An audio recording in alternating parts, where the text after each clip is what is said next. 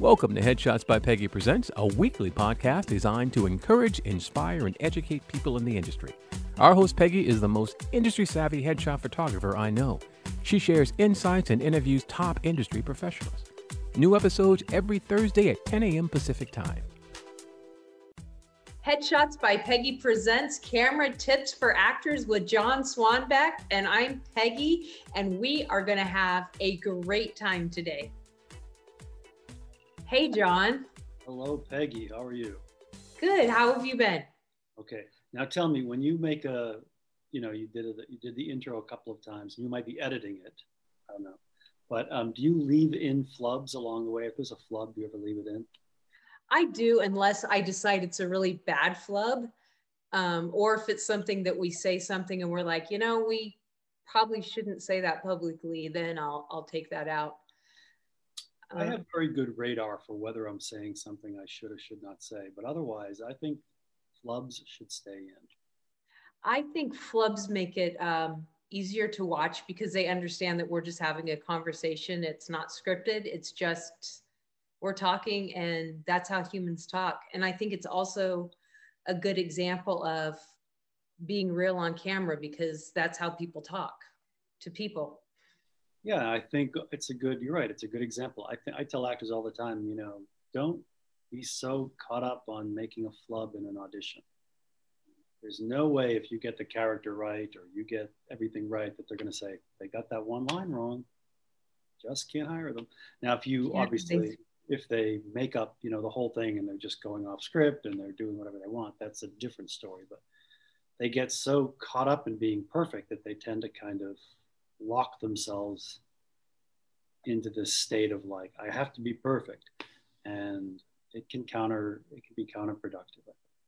And they forget that when people talk, they don't stare you in the eye. They just talk, and they, you know, they look up, they think, they they they lose their words. They act, you know, they have those little things like this where you're thinking and talking at the same time. And I think that's what makes things look real now, I was a stutterer as a child, um, and I still stutter sometimes, but it's not as noticeable to other people because I have pretty good coping mechanisms, I believe. But when I get really excited or really flustered, I'll I'll stutter, and sometimes I edit out like if I say the same word like 15 times, I'll like, okay, I'm gonna I'm gonna take that out. um, James Earl Jones, he's he's a big stutterer he stutters in life. The only time he doesn't stutter is when he's acting. Really? Isn't that interesting? He's a big. That is. Yeah, that's. big stutterer. I think you use a different part of your brain, maybe. Maybe it's very interesting. Because I've heard that people that stutter often don't stutter when they sing. Like I know there was this guy on Hee Haw. Now I'm telling you how old I really am. Um, that he was a big stutter, but he had this beautiful singing voice, and he, ne- of course, never stuttered while he sang. It's interesting. Interesting. The other thing that singing is good for is working on uh, getting rid of a regional accent that's getting in your way. Like I grew up with a very, like, really extreme Boston accent, to the point where, to the point where people couldn't understand me when I talked. They were like, we don't even understand what you're saying. And so I knew I had a problem. This was uh, uh, a while ago. And um, so I listened to British songs on the radio and radio, there you go, and, um, and would sing them out loud. And I would mimic what they were doing with the words because I realized British singers don't sound British when they sing. Right. They sound American. Um, and so I lost my accent after like a summer of singing British songs out loud to my, you know, out loud. Um, and I lost my my severe Boston accent to the point now where I couldn't do it again if I wanted to. I mean, I can say what everybody can say, you know, Paktika and Right. But I can't. I I couldn't carry on a conversation with a Boston accent. Wow, that's really interesting. I didn't know that. That's uh, and those are things that people really struggle with, whether it's a you know southern yeah. accent or you know there are certain accents that are so overpowering that you can't play a different character because the accent is so overpowering and those are things that people need to think about when they're you know auditioning or submitting for things is who do you sound like what do you look like what are you going to fit into and if you don't want to just fit into those roles then you need to go to a voice class you need to figure out like you did on your own how you can change these different things and uh, adapt i know uh, Merrick's auditioned for things where he's needed different accents. So he's either gone to a, you know, a voice specialist or done YouTube, you know, to to actually get an accent. Um, so it's, it's, it's a, acting is not just uh, memorizing lines and presenting them to the camera. It's very much deeper. The thing I tell actors about accents is, and this is just my way of thinking. It's I'm not saying this is the way you, you know, any, I just think it's my way of thinking, which is if you need to learn an accent, first learn the sensibility of the region before you try to like get the accent perfect, because otherwise you're going to sound like someone trying to do a perfect accent. And I'll just give a demonstration because I don't think I've ever demonstrated here on the show, um, on, uh, on, on, your, on your blog. Um, so, like for instance, if I want to do a Southern accent, and, I, and I, I, don't know how to do a Southern accent, I've never been trained in a Southern accent, but if I just get the sensibility of a Southern accent, I can do enough of it to sound believable, right? And so then you can then listen and go, okay, his R's need to be worked on, or his M's need to be worked on, or he says this. But I always say start with the sensibility first so that you don't sound like someone trying to do an accent, um, especially if you have to do one quickly. So that's my thing. Sensibility first, and then specifics later. So when you say sensibility, like go deeper into that. What do you mean by that when you say? Well, that's a good question because it also applies not only to accents, but it applies to characters. And sensibility is um, it's the world. It's a way of expressing yourself and feeling and thinking and it's just do you fit in the world or not? That's actually a really good question because if you're working on the genre of a, a, piece of material, you work on the sensibility of the horror film or sensibility of the drama versus a lot of actors don't think about creating the genre. But um, yeah, it's about the it's about how one expresses oneself. Uh, you know, being part of the world and how you express yourself, and it's more like a flavor. Um, it's very interesting It's very interesting. It is very interesting.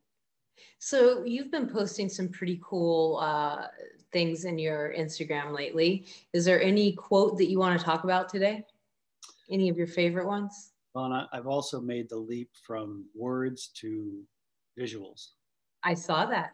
Or words to memes. Um, and that's kind of fun, and people are responding on a level they haven't before, which is great.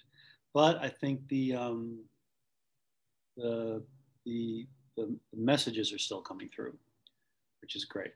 Um, let's see, what did I publish just in the past few days?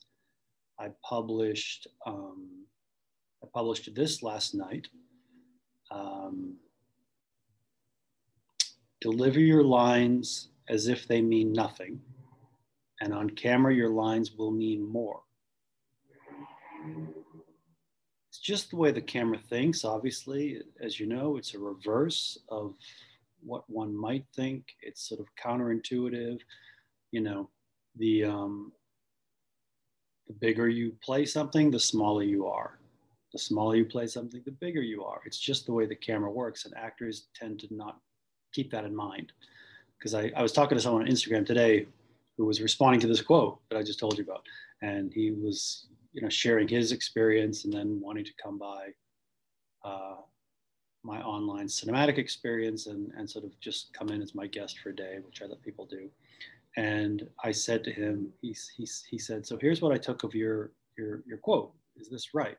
And I said, um, uh, sort of, not really. Here's what it really means. And I explained to him, and he said, oh, that's really interesting. I never thought about that because I always think of when I approach a scene, I think of intention and you know objective and all these things, which are important. I understand it's important, but he was he wasn't thinking about the camera. He's just thinking about the actor's process. That's and he was doing a really good job of it, but he wasn't thinking about the camera, which can can wreak havoc on the actor's process. I mean, it really can. Or it can make the actor's process just a magical thing on camera. So I published that, published that last night. Deliver your lines as if they mean nothing, and on camera, your lines will mean more. And um, it's just it's just the way most scenes are are expressed on camera. Um, it, it, it, if, if you're if you're if you're if you're expressing lines the way you're taught to um, for theater or for acting class, it'll sound like you're overacting. It'll sound like you're pushing. It'll sound like you're overacting, and it doesn't make sense to an actor because they're not taught that and they're thinking, "Are you kidding me? How can I do that with my lines? My lines I've been told to be very expressive and to and to make them very important and to and to do all these things, which on camera sounds like an actor acting. It just does, and there's no getting around it. It's not as though the camera or the audience are going to say, "Oh, but they're so good at the process. Let's forgive them." They're just going to go, "That's crazy." One of my favorite examples is because um, someone was showing it. I I show a clip or two in, in, at the beginning of my sessions as part of my opening cinematic talk to demonstrate how things work on camera. And someone, I let people suggest, I let people from the session, session suggest, you know, clips. And someone suggested a clip from Game of Thrones. And we think of Game of Thrones as action and fighting, and it's big, and it's a lot of energy, and it's, it's not that at all if you watch the way the scenes are played on on Game of Thrones or anything, um, nothing's everything, but for the most part, anything, um, they're talking very matter of factly. The delivery is very matter of fact, like they're talking about the weather, you know, or they're just, or they're they're just they're reading a menu. I mean, really, it's got that, but there's so much power behind it, and that's how things work on camera just look at pretty much any clip from Game of Thrones and you're going to realize it. Actors really need to do this. They need to they need to start watching film and television differently. I'm astonished that actors love film and television and watch it all the time and they don't pick up on how things actually happen in the film frame. It's like, you're crazy. Um, they see everything through the prism of what they're told to do with their actor process. But they really need to watch things and then imagine the dialogue like on a, a script page. See if you can separate what's going on in the frame and then the dialogue. Imagine it on a script page, and you're going to realize, oh, if that's on a script page, that's a fight. That's just a, that's an argument. That's a fight. That's all out. And the way they're playing it is very. They're really underplaying it. They're playing it like an everyday conversation. They're what they're feeling and thinking is powerful, but they're playing it like an everyday conversation. And yet, if you were to imagine the lines on a script page, an actor would pick that up and go, I'm, ar- I'm arguing, I got to really go for this. And that's, that's not what they do at all. Huh. And they really need to pay attention to that when they're watching things. Um, I guess that's the magic of the movies. We don't realize that's actually happening, or the camera TV or whatever. Um, very interesting. That is very interesting.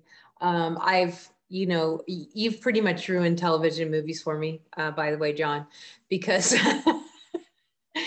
now when I'm watching something, I I do I I like really, and I'm not even an actor, and you know I'll be like, hey Merrick, look at that, and he'll be like, yeah, and we'll we'll pick everything apart, and uh, um, but the thing that I realize is when I'm watching something the best the best shows or the best movies are when you don't realize that you're watching a movie. Sure. Uh, you're not. You, there's nothing to say about their acting because they're just people living their lives, yeah. and that's usually small. You know, when you when you do go back and watch it the second time, you're like, oh, there was an argument, and I did feel passionate about this, but it wasn't this big, you know, thing. Or there was. Um, this conflict or this drama, but it was it was it was much more subtle and quiet than I heard it in my head when I was just watching it. And I think we say this all the time you cannot lie to the camera.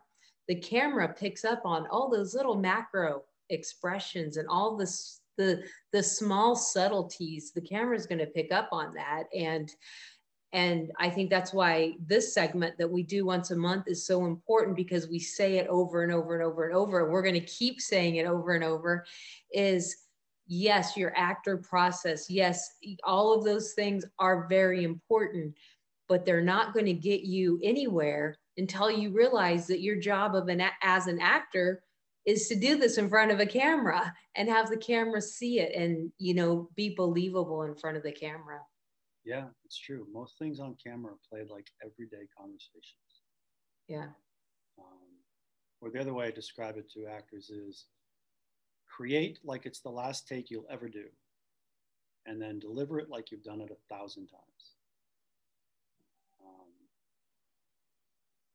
and that's kind of true it's kind of true about the camera Absolutely. Absolutely. And they really have to get it down because, you know, it, it is not true that a director is going to look at their audition and go, oh, yes, I can see all of that actor process stuff. I'll cast them anyway and fix it, or I'll direct them to do it. That's not going to happen at all. They're, they're looking for people who they, they're looking for people that they don't have to direct so that they can have a conversation about story, character, all those things. But if you're waiting for a director to come along and make your actor's process work on camera, that is not going to happen. So what you're saying, John, is they're wanting to cast somebody in a role that already knows what they're doing. Yes, I know. They want to hire someone that knows how to do the job. I know it's crazy. I know. yeah, um, and I and as sarcastic as we can be about that um, and you know as as goofy as we can laugh about that honestly actors don't realize that i mean a lot of actors don't realize that. That's why they don't take the time to think about how it works besides their process and you know this is how i memorize. This is this is how i get into character. This is all these things the the process of it but they don't take the time to understand how they look on camera, how they feel on camera, what the, you know, how to actually be on camera. And, you know, and that starts at your headshots. You, your headshot should look like you belong on TV. That's step number one. And then you're, you should have some real material that shows that you absolutely belong on TV and you know what you're doing on film. And, you know, and then when you get cast and you go get, get on set, you should know what you're doing. Of course, the director's there to make the subtle changes and to have those discussions but his job the director's job is not to hold your hand and walk you through this. Yeah i think that's why they will hire people with experience or who are naturals. Although i think if you know if you really know how to put things together you can make everyone think you're a natural or think you have experience even if you don't. I mean i think that's the point. That should i think i think that should be the point of training camera training. But um, they'll pick somebody who, you know, they'll pick. They're not going. They're not going to take a chance on somebody unless they can really prove that they know what they're doing in the film frame. There's no way. Um, I mean, we're not talking about $50. We're talking about hundreds of thousands of dollars that one actor can screw up if they don't know what they're doing and they're having to do, you know, a bazillion takes and they're taking, you know, running the project um, over the deadlines and the time frames and i mean it's a big decision and and they want to know that when you get to set you can do your job yeah but the good news is if you know if you learn how to make your actors process work on camera you can you know everything can change your world can change entirely. So, what do you think the number one thing? Um, I don't even know if I would say number one give me one tip for taking your actor's process and making it work on camera. Would you say it's it's practice like getting on camera and seeing what you look like or is there a technique to what would you say? Um, yes there are uh, there are a number of techniques um, that i could give you but i'm trying to think of all right, well, here's, here's the, here, I'll give you the three things I think are most important. Um, if I had to say to actors, okay, you have to do these three things if you want to look like you know what you're doing on camera. And there's much more to the equation, but, and this will, this will counter, this, this will uh-huh. This will contradict whatever they've been taught. Um, and then I'll give a, a, specific technique. So the three things are um, sound like a human conversation and not an actor acting, which goes back to what I said before. Deliver your lines like people just talking about anything. And stop trying to act the line, you know. That's the big thing. If you can sound like a, a human conversation and create profoundly, but ha- sound like a human conversation, conversations about about everyday life.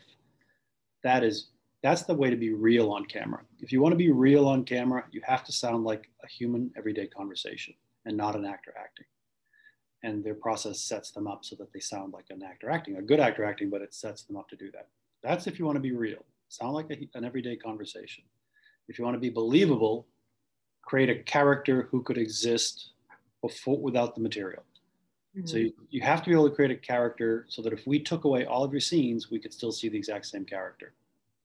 You have to create a character who, who is the character before the story begins. And you have to be able to have that character walk around and do nothing or improvise dialogue and still be just as, you know, recognizable. That's big. That's how to be believable. You want to be real, you have to sound like a human conversation, everyday conversation. You want to be believable, you have to be a character who could exist without any dialogue whatsoever. And if you want to be interesting, you have to bring something to the scene that was not on the page. And again, they're taught, you know, get the scene right, get the scene right, get the scene right. And you have to get the scene right-ish, but more importantly, you have to make it interesting and you have to bring something to the scene that the writer did not put on the page. But they're taught to be so to get it all right, they never think of bringing something to the page that isn't there. And yet it's what writers and directors and casting directors are screaming for. Um, Do you think that that could be not just dialogue, but that could be an attitude, that could be a roll of an eye, that could be. Well, it's something you know, that it's it's something that's all the way through the scene. Yeah, so, like that's you bringing you to that character that you know, like you're. It could be just the way you th- throw away all the lines, and it's just like you know. I think uh, or it could be a button it could be a catchphrase or something but i think it could just be that that personality that you bring. Yeah it needs to be something that's all the way through the scene. It's right. i don't think it that is, makes that that's unique to that character. Right so you and i are having this conversation right? And if this was on paper and they were auditioning for this conversation everybody would play it exactly the way we're playing it. Everybody would play it exactly the way we're playing it. And then somebody would come along and say i'm going to add innocence all the way through this. It's not on the page, you know, but then suddenly I'm talking to you and I'm saying, it's not on the page. It's, it's innocence and it's laid out through the whole scene. I'm feeling it and thinking it and carrying it to, that's different. Um, it's interesting. Interesting, right. my definition of interesting is the way to interesting is the unexpected.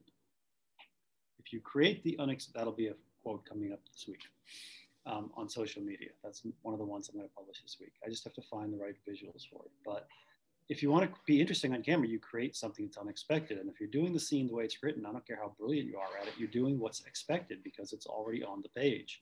And so you're going to be good, but you're not going to be that interesting. You can be really, really great, but not that interesting. And that's what they need to create. I don't know if I don't know if we talked about this when I was on last time or if I've heard about it since then, but did I mention this talk that I overheard from the casting director on um, Euphoria? I don't think so. Okay, all right. This is good. This is really interesting and good, good instructive for actors. So, I was listening to the casting director uh, of Euphoria, and an actor asked the question, you know, which they always do in these circumstances. How can we get on your show? You know, how can we audition for your show to get on your show and get called back? And the casting director, and this is a, this show is tens of millions of dollars per episode. I mean, it's really expensive and it's a big Showtime hit.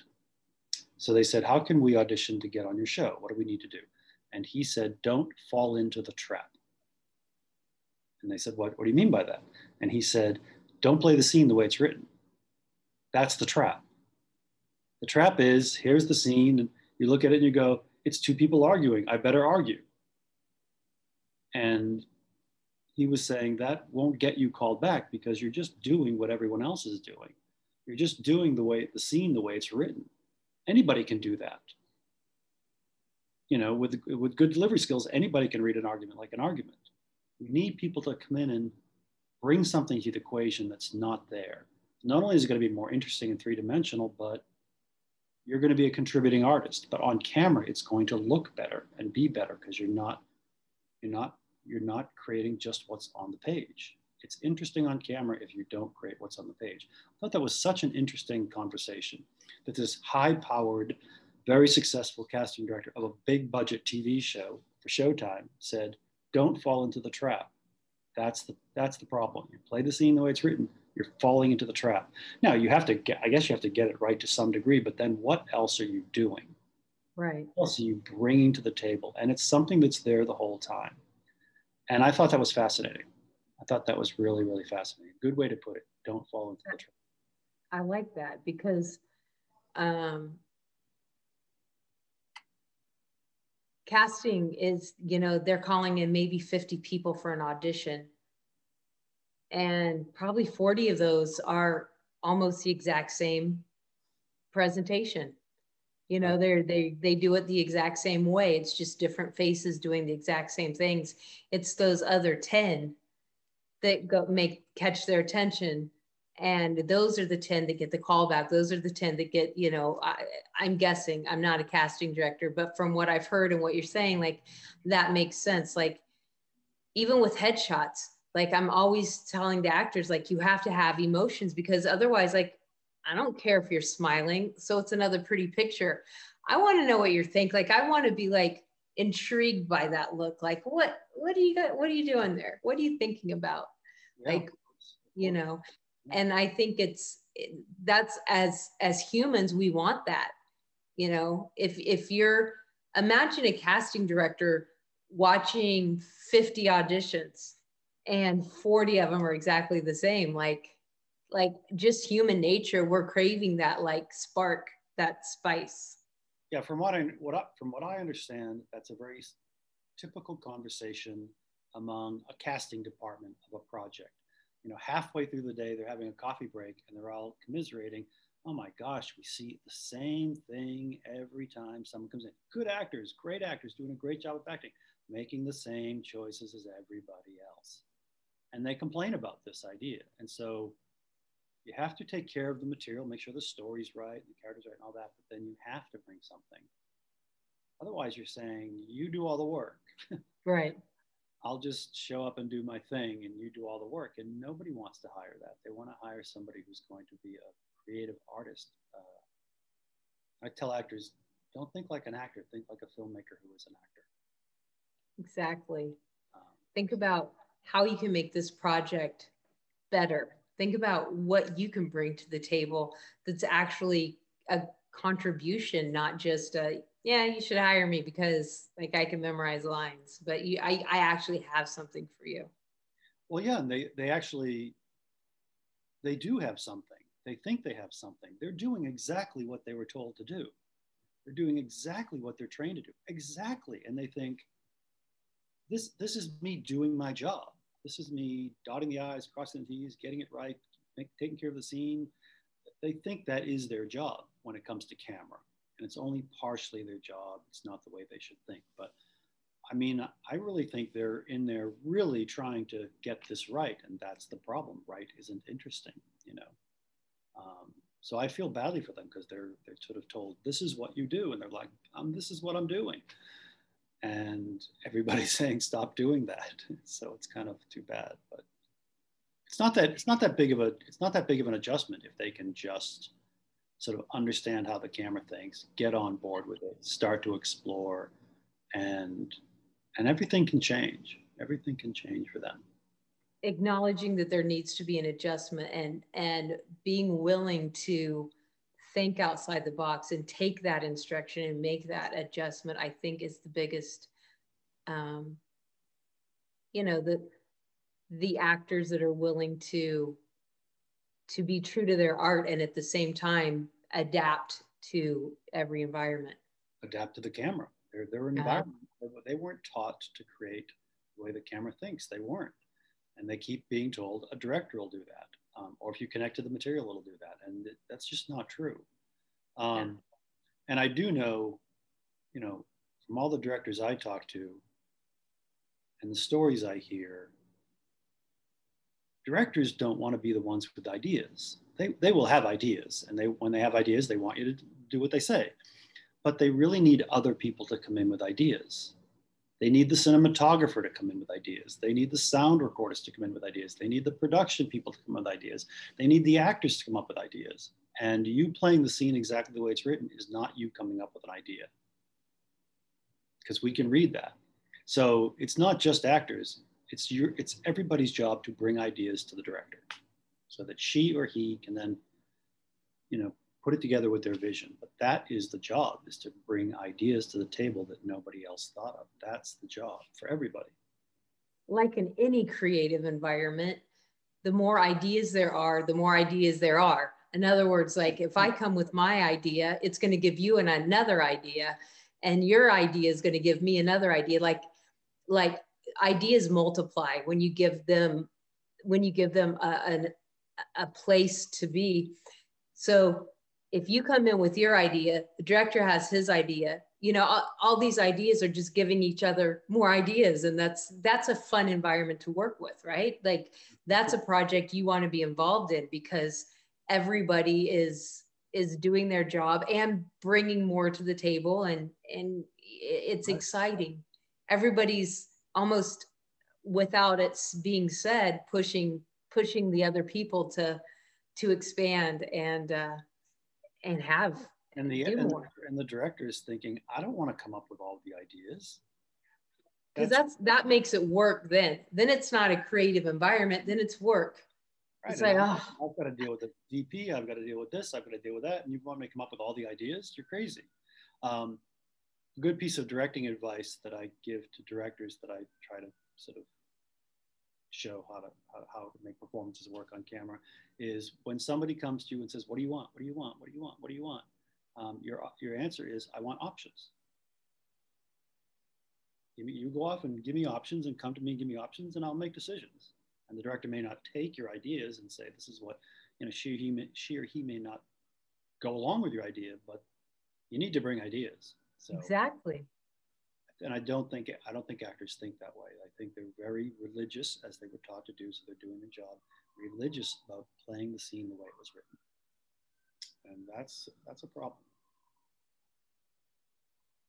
That's a problem. I think, as usual, John, you have like expanded my mind tonight. This is this is really good, um, and I think that's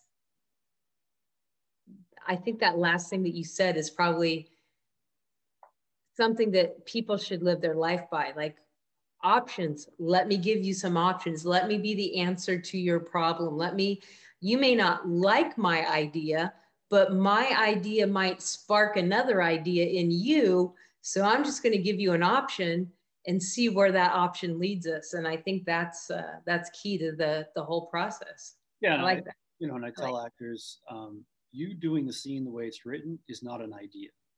That was the writer's idea. You're just doing a good job of delivering the writer's idea. That's not you coming up with an idea. Um, and, you know, the great news is once they sort of understand how to adapt their work to the camera, all of that wonderful process they were taught is just going to come flooding into play and it's going to be great and make them look wonderful and it's going to be, you know, just great on camera. I mean, their their actors' process is actually starving for them to. Can't believe I'm about to say this. Starving to get them to bring, you know, feed them with the camera or whatever. Um, their process is starving for them to, you know, bring the camera to the equation. And when they do, boom, everything is magical. Right. I think um, somebody said, Oh, yeah, that's the segment where you guys don't like the actor's process. It's not that we've ever said that the actor's process is bad or wrong. We're just saying that that's not the only thing actors need to do. You need to combine that. And, and then when it all fits together, it's stronger. It's, it, it makes sense. It all works together like that. It's, your actor's process is is is starving for that it wants that this is very interesting because i i get this all the time and i'm not surprised to hear you say a viewer said this about the two of us um, just because we're not I trust the actor's process more than they do because I know that it's going to work fine even when they adjust to the camera. That by making that leap, they're not going to lose anything. It's their actor process. It's wonderful. It's magical. It's the reason they can make that leap. It's not going to let them down. I trust that it's going to work on camera more than they do. If they trusted it was going to work on camera, they wouldn't feel the need to put all of it on the table. Um, so what's interesting to the camera is what's under the table. But I get this all the time. People like, well, actually, I get what I get most of the time is, wow, that's really interesting. I had never thought of that. Thank you for that. Thank you for that. That's what I actually get most of the time. But every once in a while, I get somebody who's like, you just you don't like the actor's process, and it's absolutely not true. I spend my life trying to get show people how to take the actor's process and make it work on camera. I, I love the actor's process. Um, I've studied it. I understand it certainly, and you know, it's my it's one of my life's missions to show actors how to take this wonderful thing they have and make it work on camera. Um, so I think I think that's I think that's I get that I get that once in a while from someone. It's like you don't like the actor's process, and all we're trying to do is help actors. That's really all we're trying to do. Um, so it's very, very interesting to me. Exactly. All we're, all, all, I think this segment is just really um, trying to expand the actor's mind and let them know that they actually have the power to use their actor's process and make it work with the camera. Um, and I think I think we're doing a really good job. I love that we've been doing this show, and I think that um, I think that it's useful. I think that it's um, really powerful stuff, and I, I, I so appreciate your time doing this every month. Um, I I always have fun chatting with you. Yeah, I mean, and if we, you know, if we, if that's all we were going to do is put down the actors process, why show up? Why do this? You know, we're here, you know. But I think what we're communicating is really, really valuable for the actors process. Um, just because it contradicts what they may have been told doesn't mean it's not it's not valuable. It absolutely contradicts what they've been told, but at the same time, it works beautifully with what they've been told. Um, it's kind of like um, because my whole world is headshots, so everything I compare in my brain is headshots. It's like you want a good headshot, you should look like you're somewhere and nowhere at the same time this is kind of what we do in acting. We say, you should do this and never do it. Everything is contradictory. Like everything in this business is a contradiction. Um, but yet, when you put it all together, all these contradictions actually make sense and work together beautifully. Isn't that crazy? Um, I was showing a clip. Like I said, I like to show a clip or two at the beginning of my sessions. And I was showing a clip from Ray Donovan um, which if, you, if anyone doesn't know, that's that's Liev Schreiber, and he won an Emmy for it. It's been running for seven seasons or maybe more, and he's he plays uh, he plays a very emotionally dysfunctional enforcer. And I was showing a clip this week. It's a scene. I, I won't give a spoiler alert, but it's a um, it's a really a critical scene for his character. And Liev Schreiber is somebody who he's a complete devotee of the actor's process. He's a method actor if there ever was one. He loves it. He loves it. He loves it. He loves it because I know someone who, who worked on a show that he did. And yet he also understands exactly how the camera works. And he doesn't abandon one over the other. He just knows that on camera, that's the medium. You know, that's the aesthetic medium. And that you have to take whatever you're doing and adjust it to the camera. So I think he's a really good example. If anyone knows that show, um, he's very big. He's like a method actor, like religiously so, but he has adapted everything to camera. I think it's really interesting, and I just thought of that because we were I was showing it today. That's cool. That's cool. Well, John, I think uh, I think we did it a good show today. I think we've uh, we're we should feel very proud of ourselves. You gave a lot of really great stuff, and uh, and I sat here and agreed with you. So I think that's what we do, right? no, we have back and forth. We had a good back. But uh, yeah, that was that was I really uh, I really enjoyed that. Um, so um, just to remind everyone, John never plugs his himself on here, but I just want to let you know that John does teach classes and you can contact him. All of his information is in the description below. Obviously, you can follow him on social media every single day. He puts out a quote that will make you think, may make you roll your eyes. It may make you even irritated with him. But if you chew on it for a while, it will um, because there's been there's been things john that you have put up and i'm like what is he talking about? Like i love this guy but what the heck?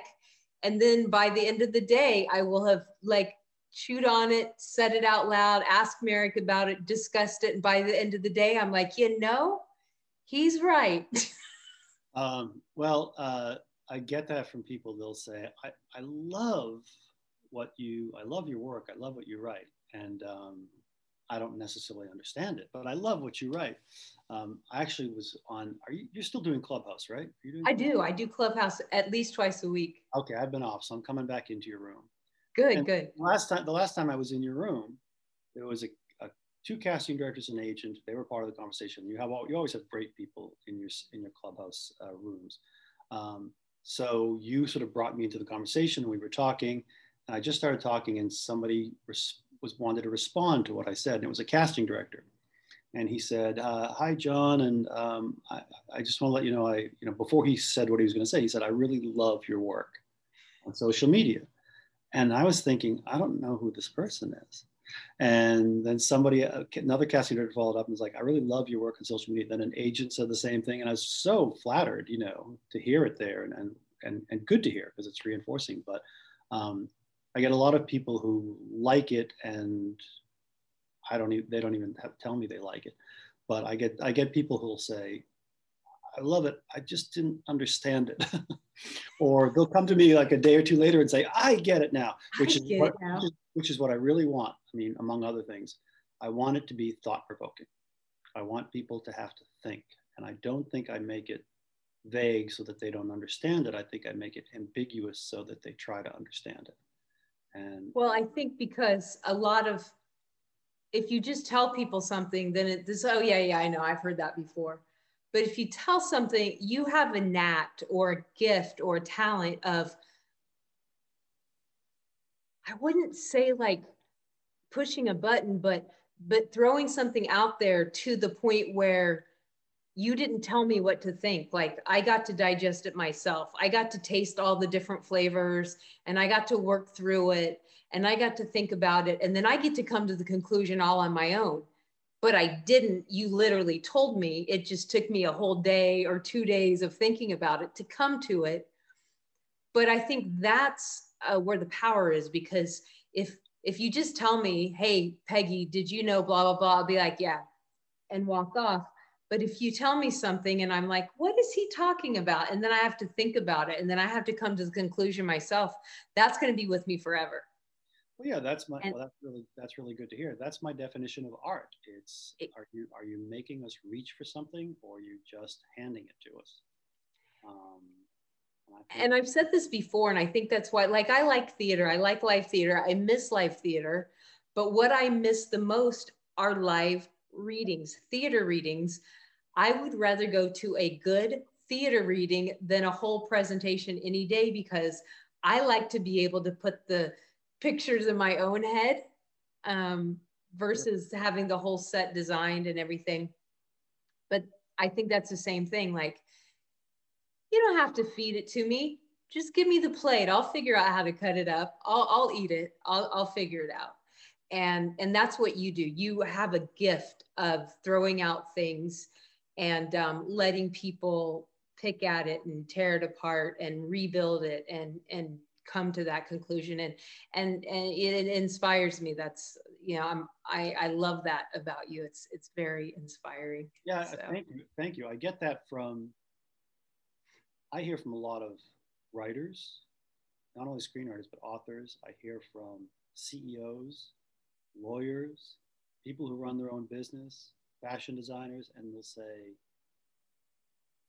I'm not an actor, but your stuff speaks to me. I really learn a lot from you and I apply to my own work. And that to me is huge. I love that. Yeah. And that means a lot to me. In Absolutely. Addition, in addition to working with the actors.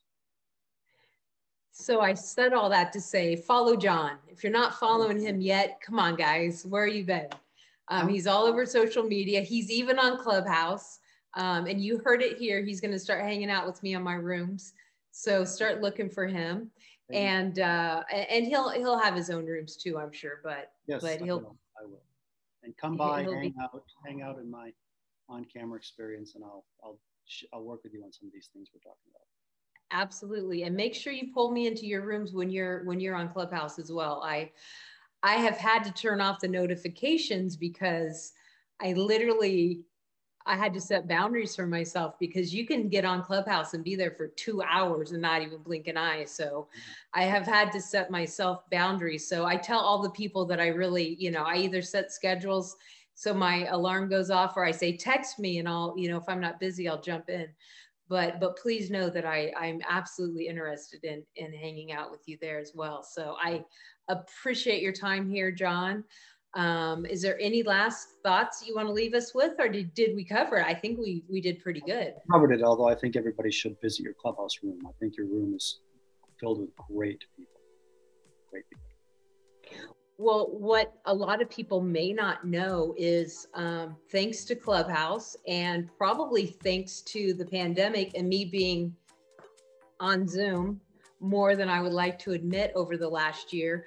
I've actually found myself consulting a lot of people on headshots and what make an effective headshot. And that's, you know, my room on Clubhouse, we talk about that. We talk about other things, but one of the things we talk about a lot is what makes your headshot effective.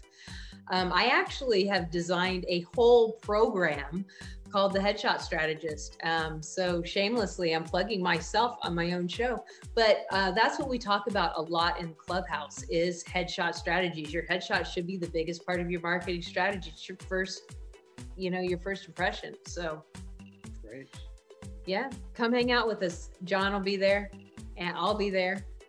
But most importantly, leave us tons of comments on this video, share it with everyone you know. Have an amazing week, and I'll see you next week. And John will be back next month. Thanks, guys. Hey. Text or call today so that we can get you effective headshots that you can use as part of your marketing strategy. Headshots by Peggy, how can I help you? All right, here we go. Hi, I'm Peggy with Headshots by Peggy Presents hold on. Headshots by Peggy. Welcome to Headshots by Peggy Presents Camera Tips for Actors. I'm going to get it right.